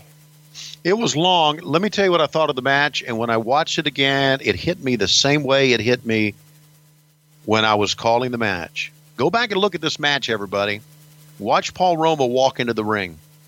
And watch Paul Roma's reaction when he walks in the ring with Arn Anderson. It was apparent from the when they walked in the ring that Paul Roma was going to do the job, and he was upset about it. So to me, that and I, I thought he performed quite well, but I thought he really tipped it off just by the way he reacted. Well, we're going to talk about Boo Boo Face here in a minute. Meltzer had this to say about Paul Roma. Uh, quote, Roma isn't a bad wrestler, but he was out of his league here as he lacks facial fire and expressiveness of a main eventer. The crowd here didn't seem to accept him in his spot either, as the crowd reactions were markedly different when he was in the ring as opposed to when Anderson was. If they were booking and under that realization, unless they were going to give up on Roma, which obviously from pre taped television is hardly the idea, Anderson should have done the job. What do you think of uh, Paul Roma and his role here? Uh, We've talked about him, you know, in this particular match, but as a tag partner for Arn, do you? Because th- this game, this match is a little bit like which one of these is not like the other. You've got Brian Pillman, Stone Cold Steve mm-hmm. Austin. Of course, he's not Stone Cold yet. Arn Anderson and Paul Roma, three of the all-time greats, and Paul Roma. So I don't know that it's necessarily that Roma is a bad wrestler so much as Roma's in a bad spot here. Yes, he is. It didn't feel like Horseman. Right. We talked Horseman, we said Horseman, but it didn't feel like Horsemen. It, it really didn't. They even had these knockoff Horseman shirts or whatever they had on. We talked Oh, about that yes. during the match. I love it. I, I, if you haven't watched this, go out of your way to see this just so you can see these T-shirts that he just referenced. Roma and Arn are wearing airbrush T-shirts like the crap you get from a redneck beach like Panama City, and it has an airbrushed horse on it. And uh, store, Tony starts putting it over. He says, "Look at the new designs they have." I don't know why, but that tickled me, and it made me want to ask this question here. So I'll ask with everybody listening: Can we get an airbrush style shirt like that up at ProWrestlingTees.com forward slash WHW? An airbrush shirt? What do we want it to say? I don't know. Tweet us your suggestions. We need an airbrush shirt over at the t-shirt store. If you've got a good idea, I am at Hey Hey It's Conrad. He is at Tony Schiavone 24. Uh, lots of folks were surprised by this finish here because the the switch had been leaked based on those MGM tapings being you know released, and because they're not wearing the belts here, and and the Hollywood Blondes go over, people start to think, well, maybe they changed it. But it actually happens at the next Clash of the Champions. And Tony, you you had made reference to this on the show. You said something like the Blondes reta- retaining the title surprised more people uh, than they would normally do, or something like that. You make some sort of reference to this being a surprise that they actually retain. Do you Right. remember if the switch was pushed back because of the MGM leak? Yeah, it was. MGM started to MGM started to control what we did. MGM started to control what we started to do. Eric said, as we move forward, Eric said, we can't let a good idea that we have, we can't throw away a good idea that we have because of something that we taped down the road at MGM.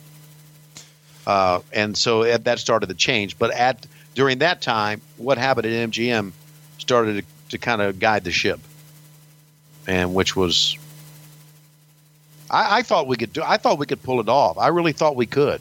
I thought it just took some thought, right, and some pre planning. But it ended up screwing us, and it, it's it's the reason. It's one of the reasons we stopped doing it. Before we get to the next match, we see Eric Bischoff talking to Missy again, and they're discussing the next match as being an Iron Man match. And Missy says something to the effect of, Two men for 30 minutes is like a dream, and makes a face. Yes. Uh, was this part of her sexual harassment lawsuit that she would ultimately file? I don't think so. I think this was her uh, freestyling here. Okay, so She- you don't think okay. anybody scripted her with that? I just assumed No. that if somebody scripted her with it, it had to be Klondike Bill. He would have loved to have scripted her. Um, any sort of um, comment you Uh, want to add to two minute for thirty minutes is like a dream.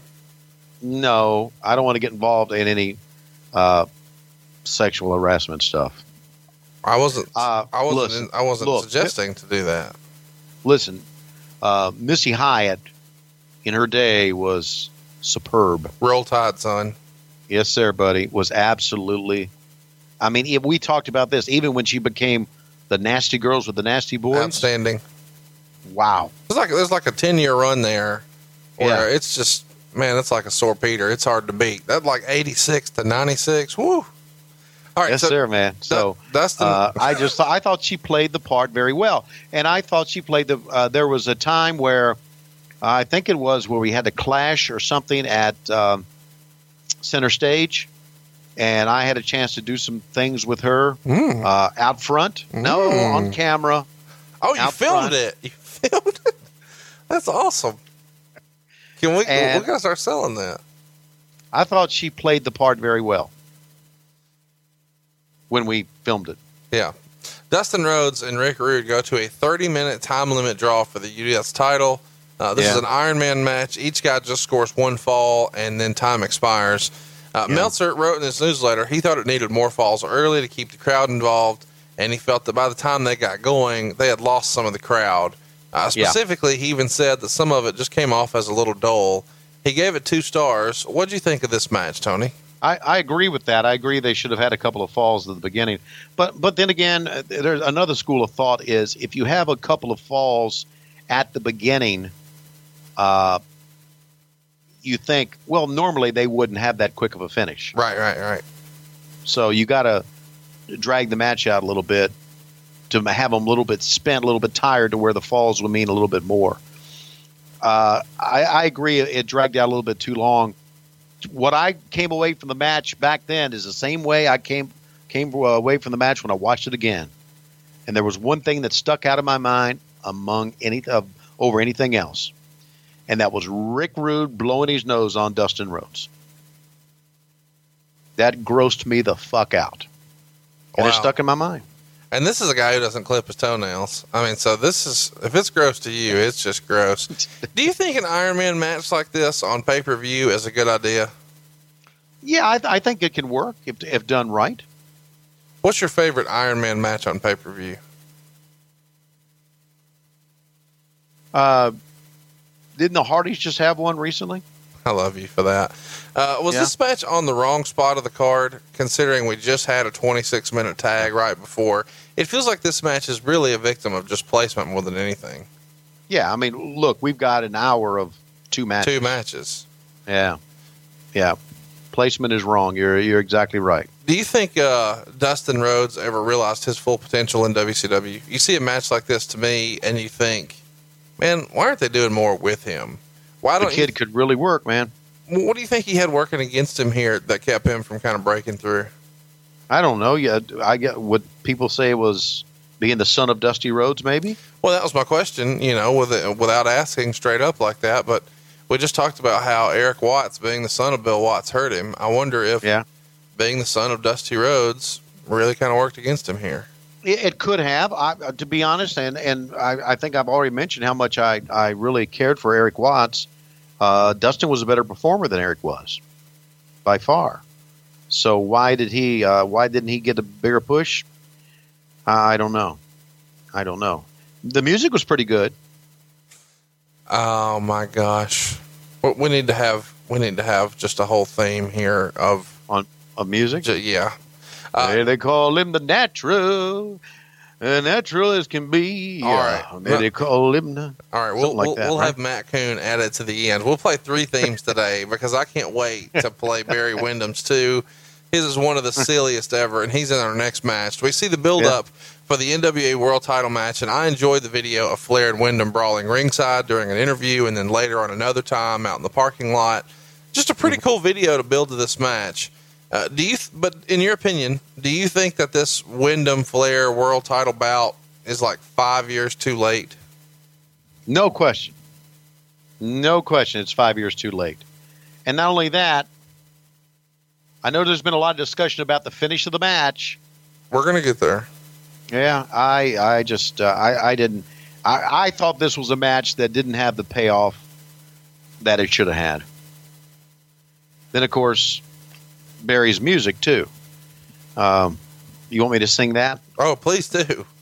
I can't remember the, the words to that. Well, it's awful. Stay tuned to the end of Yeah. the show, and we'll have it. But he, but he but he wasn't called the Widowmaker though, was he? No, everything that he's doing after this is all downhill, though. Yeah. Uh, by those in the business, Windham was regarded as being one of the very best, and even though he's the champ here, man, it just doesn't feel like a big deal, does it? What, why do you think No. that is? No, it, it doesn't feel like a big deal.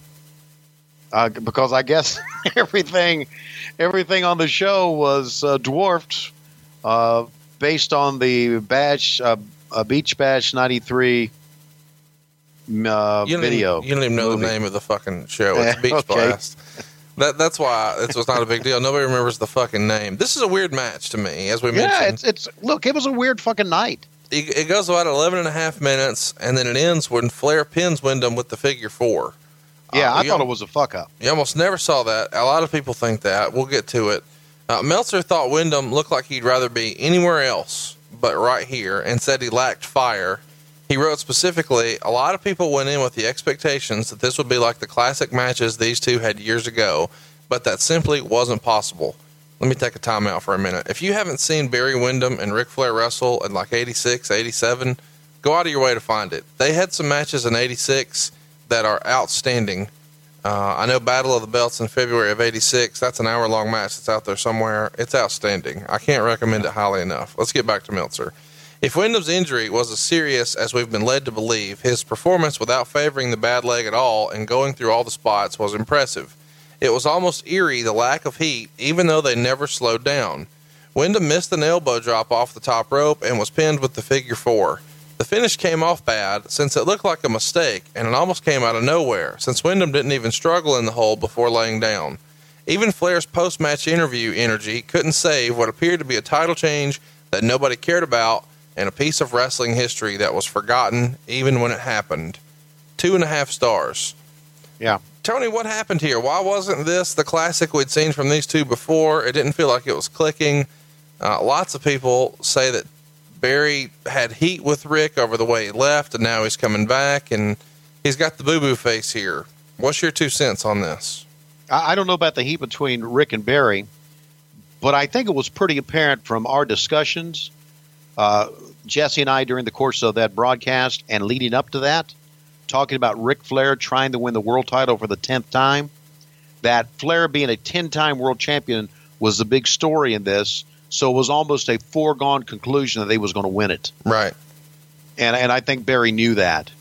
So I think that the match itself meant nothing.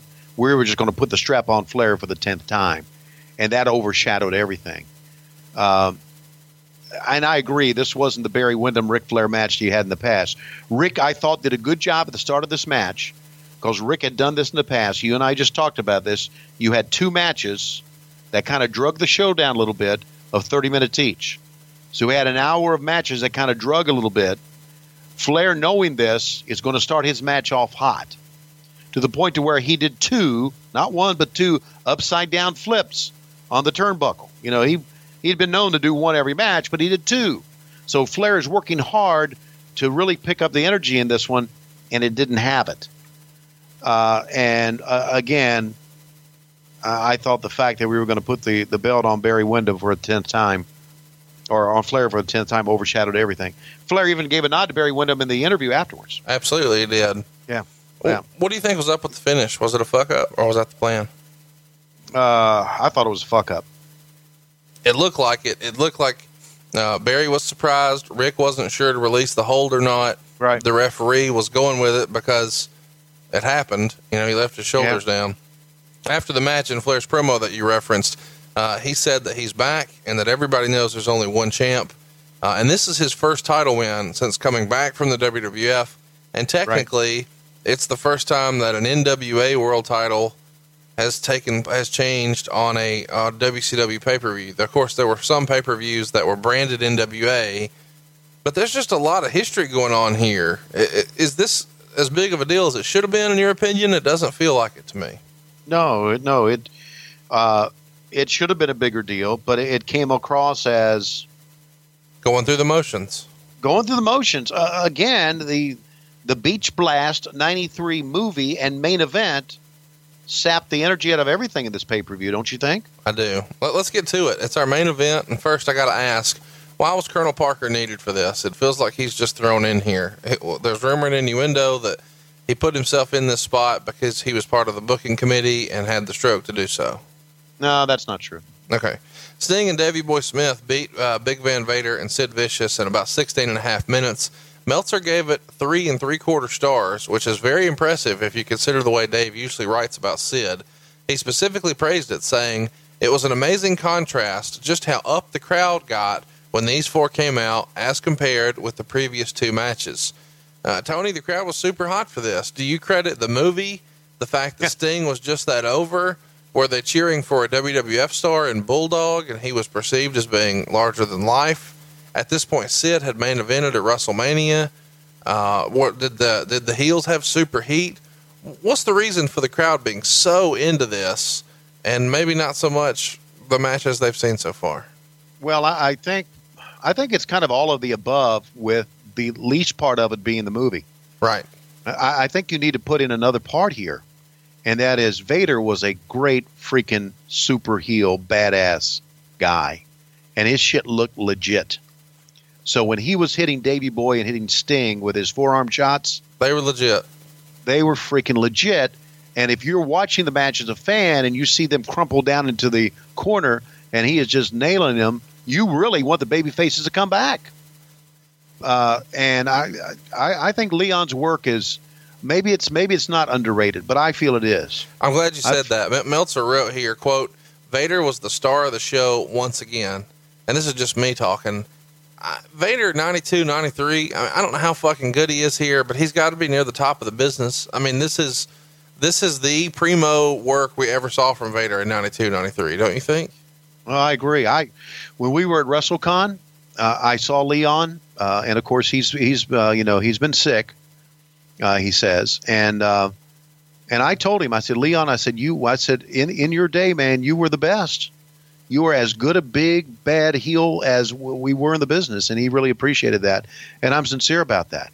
He was also kind of like a Scott Steiner, where he was a scary fucking dude, and you saw at the end of the match where he went down and grabbed towards us and that legitimately scared the shit out of me to where my nose turned orange. I love you for that. Thank you. Uh, Vader did a moonsault on Smith, and Sting body slammed Vicious on the ramp and then sprinted down the ramp and dives over the top rope onto Vader at just the right moment to prevent the three count. So Vader goes for a backsplash, but Davey hooks him and pins him with the crucifix, and there's your match. What'd you think of the match and the finish here? I thought overall it was uh, it was pretty good. When you see it on paper, you think, "Oh, this will be a shit show." But the crowd was into it. They popped for everything. Uh, the finish was out of nowhere. It didn't hurt any of the, the super heels. The baby faces get the win, but then get the heck out of Dodge. I felt like everybody came out of here looking pretty good. Exactly, and this is a this is a, a tale and a moral for anybody in the wrestling business that is a wrestler and was a wrestler back then, and it basically is based on Vader, who ended up doing the job in this one. You can still do the job, but you can still come out looking pretty damn good, even if you do the job, and Vader did. Uh, so uh, it's something that I really think that wrestlers, even the guys working in the independent ranks today, should look at and and think about because you know I don't know how it is now but back then man you know everybody was scared to do a job because they felt that they were moving down the ladder Leon White did a job that that night and still came out looking at as Dave Meltzer said the star of the show Uh, how good, you, good finish good finish how will you remember Beach Blast '93? Uh, two ways. I'll remember Beach Blast 93. I know everybody wants to say the movie. Uh, I'll remember again, I, I guess it's because of the way I am. I'll remember Beach Blast for uh, that final match. uh, Vader grabbing me, scaring the shit out of me, and Rick Rude blowing his nose on Dustin Rhodes three times. So there you go. Let's That's go to, how I'll remember it. let's go to Twitter. We asked you to join our conversation. You can actually vote and ask us questions about whatever wins the poll. If you just follow us on Twitter, it's at WHW Monday. Uh, let's go to Joey. He says, "Is it true Colonel Parker was banned from wearing swim trunks on the beach mini film because his Schiavone kept falling out?" Oh, wow, is that is that a way of calling me a dick? I don't know. Is that what that means? I don't know. I don't know. That's that's kind of. Uh, I don't know the story behind that. And who uh, sent that tweet? That would be uh, Joey on Twitter, Joey Graben. Yeah. Hey, Joey. Fuck you. Go fuck yourself. Next one. Uh, Anthony wants to know why was Sid in ring gear but wearing sandals, and Vader's in shoes but not boots? Uh, because it's the beach, dumbass. I was waiting on that. Alan wants to know what the hell was up with the finish of the Simmons Orndorff match. I saw at least three other guys throw another over the top in the pay per view with no DQ. yeah. I can't answer that, with the exception of I didn't know what the fuck was going on either. John wants to know is there any truth to the rumor that Ole Anderson didn't want Vader to do the moonsault in the main event? No. Uh, Wrestler82 wants to know if you can give any additional insight on Sharon Sadello and Ole Anderson. We've kind of already covered that. Anything else you We want to mention before we No. put a bow on that? Okay. No, it, it's uh, again. I I had heard they they were living together at one time. That's Lee- what I heard. Sure. I heard. Lee wants to know was there any heat on Barry or the ref for botching the finish of the Flair match? I think there was a little bit of heat on Randy Anderson. To be honest with you, I, I felt it was. Didn't he? Uh, you know, I mean, look, and Randy is, was a great referee, and, and he is he is gone from us now. But you know, he could have, if that in fact Barry was down for the one, two, three, and Randy said, you know, I called the three, I couldn't change. it. Of course, he could have changed it. Sure. He could have, you know, he could. You can do anything. It's like Hollywood; you can do anything. So, I think there may have been a little bit of heat on that. I, I still think it was a, a botched finish. I Uh, really Ma- do. Matthew Rude says, "Did anyone feel like they were sold a bill of goods when it came to Bulldog? He seems like a failed experiment in WCW." I think we got. I think we got something out of Bulldog. I don't know if we got as much as we wanted, but I think we got something out of Bulldog. You know, you know, Davey was uh, at one time the British Bulldogs were a fantastic tag team, and uh, was just not the same now with Davey Boy Smith here in 1993. Uh, but I, I think I think we got plenty out of him. We got something out of him in the main event in this one because it was a good main event. Jesse Ace wants to know why did they change the name from Beach Blast to Bash at the Beach? And Zach actually freestyles. Maybe it was because Bischoff or Hogan wanted a unique name for Hogan's first pay per view. Do you know? Yeah. Do you know why it changed from ninety three to ninety four? Because this is our last Beach Blast, and after this, it's Yeah. just the Bash of the Beach. Yeah, I don't know.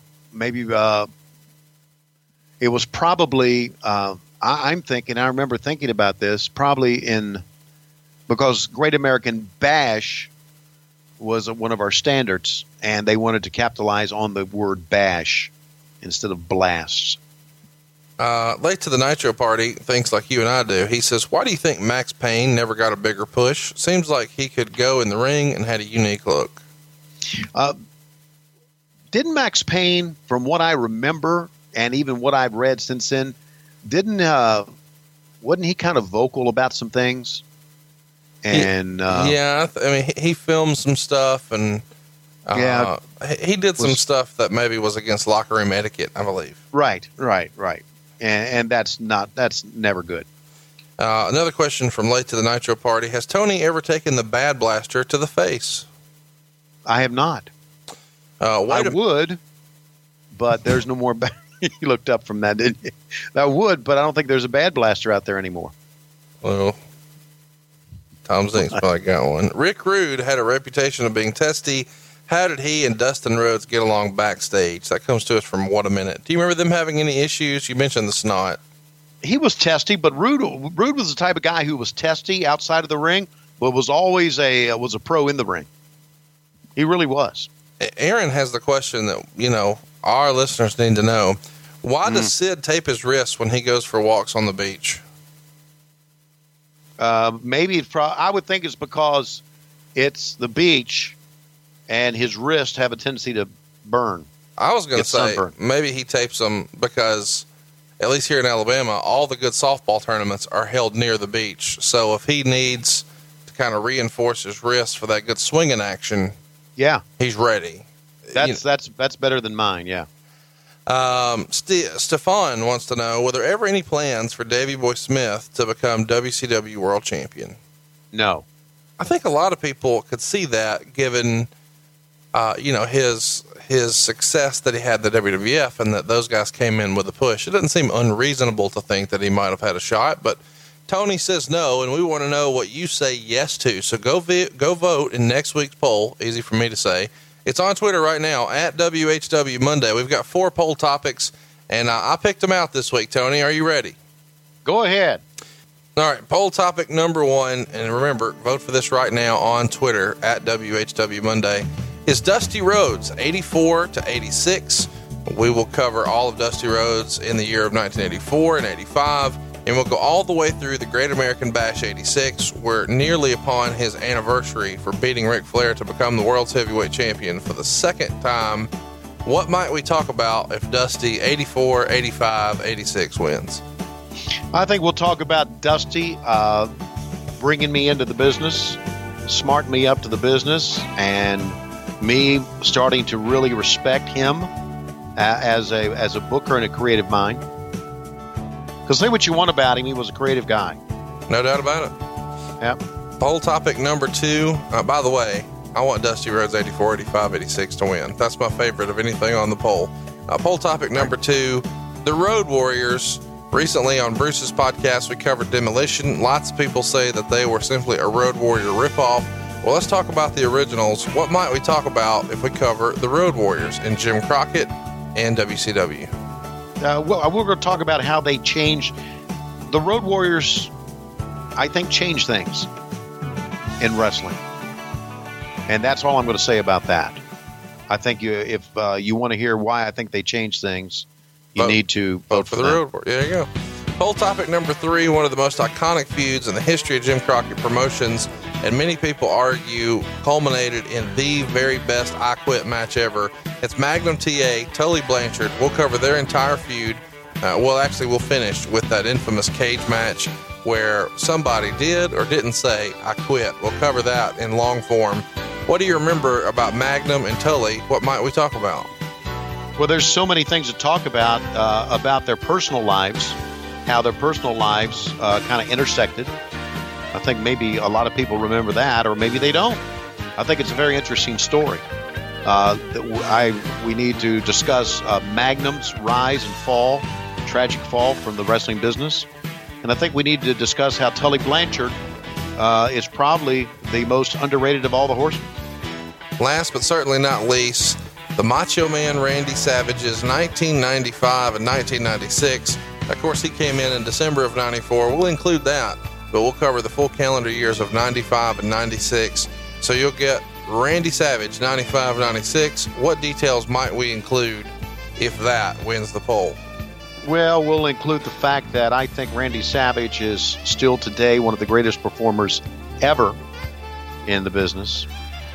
Uh, and how, when he arrived, the beautiful Miss Elizabeth arrived as well. So there you go. There are your four poll topics. Let's recap Dusty Rhodes 84, 85, and part of 86. The Road Warriors, the Magnum TA Tully Blanchard feud, and last but certainly not least, Randy Savage 95 96. Go vote on the poll right now at WHW Monday on Twitter. And Tony, when I look at my clock, hmm. I realize we're out of time. We are out of time, but I want to talk about the main event that has now been changed for Beach Blast 1993. It is now going to be Vader and Sid Vicious going up against the team of the Nature Boy Ric Flair and Conrad Thompson. And as they walk to the ring, I notice that, wait a second, now the zinc oxide on my nose is orange, but Conrad Thompson's nose is brown. What is that all about? We're out of time. See you next week on What Happened When Monday. Well, they call him the natural, natural, natural as can be. Yeah, they call him the natural. natural. It just comes naturally. He's the son of a son, son. and the son of a gun. The house doing the rodeo bull, oh, a natural one. Didn't have his shoes to fill, but he had to do it his own way. Did it with courage, strong will. Now just look at him today. He's walked out of the shadow and he's blazing his own trail. He told him from the beginning that I'll never fail. Yeah. Now they call him the natural. He's natural as can be. They call him the natural. It just comes naturally. He's the son of a son, a gun. The a rodeo bulldog, that's a natural one. Now he's sitting in the saddle and he's riding real high. It's been a long, hard battle. Now it's his turn to shine. He looks to the future, but he won't forget the past. He's living proof the American dream still lasts. Call him the natural. He's natural as can be. Yeah, they call him the natural. It just comes naturally. He's the son of a son and son of a gun. The horse doing a rodeo bulldog, that's a natural one. I said they call him the natural. He's natural as can be. They call him the natural. It just comes naturally. He's the son of a son and a son of a gun. The horse doing a rodeo bulldog, that's a natural one. Yeah, they call him the natural. He's natural as can be. They call him the natural. It just comes naturally.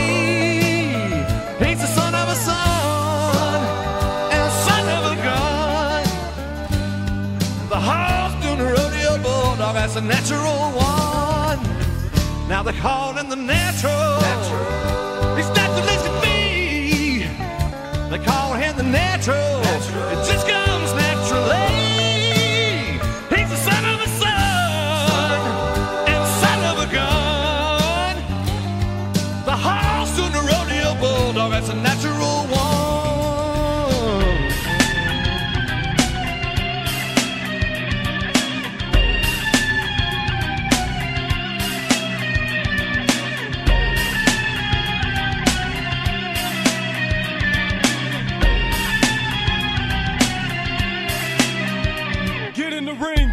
and let's start. A couple of blows, and I'ma put you on your rump. Chop, chop, bam, then a left, right, left, and a kick, and a pin to the one, two, three, then it's over with. So give that bell a whack, and I'ma put this man on his back. Cause when I'm in the ring, I'm a wrestling nightmare, straight from Georgia. And if you don't think I'm hard, you ought to put on your trunks, let's go to war. Straight up knuckle, I'ma slam your head against the turnbuckle. A one man army ready to fight. Slamming bodies left and right, so keep talking all that junk, but bring it to the circle. And I'ma put your body on the mat, punk. Cause I don't really think you want none. You made a mistake when you stepped to run. Straight from Georgia. Warner Robins, Georgia. Don't step to run. Yeah, see, I'm like a big grizzly bear out of the woods that has not ate with a serious grudge, and I can't wait to get you in the ring. You wonder what's next, and I'ma catch you off guard with a suplex, even if you got a lot of weight. See, I worked out back in my days at Florida State, so I can take you out as a matter of fact.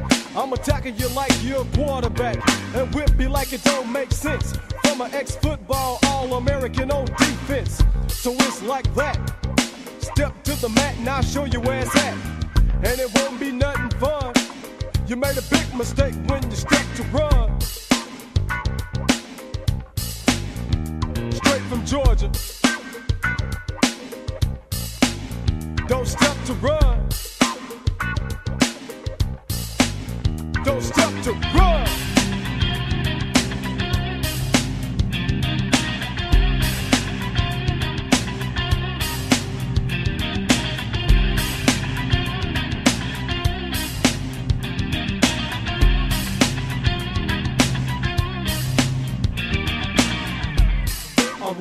talk to all the intruders that step this way. Got some coming if you come this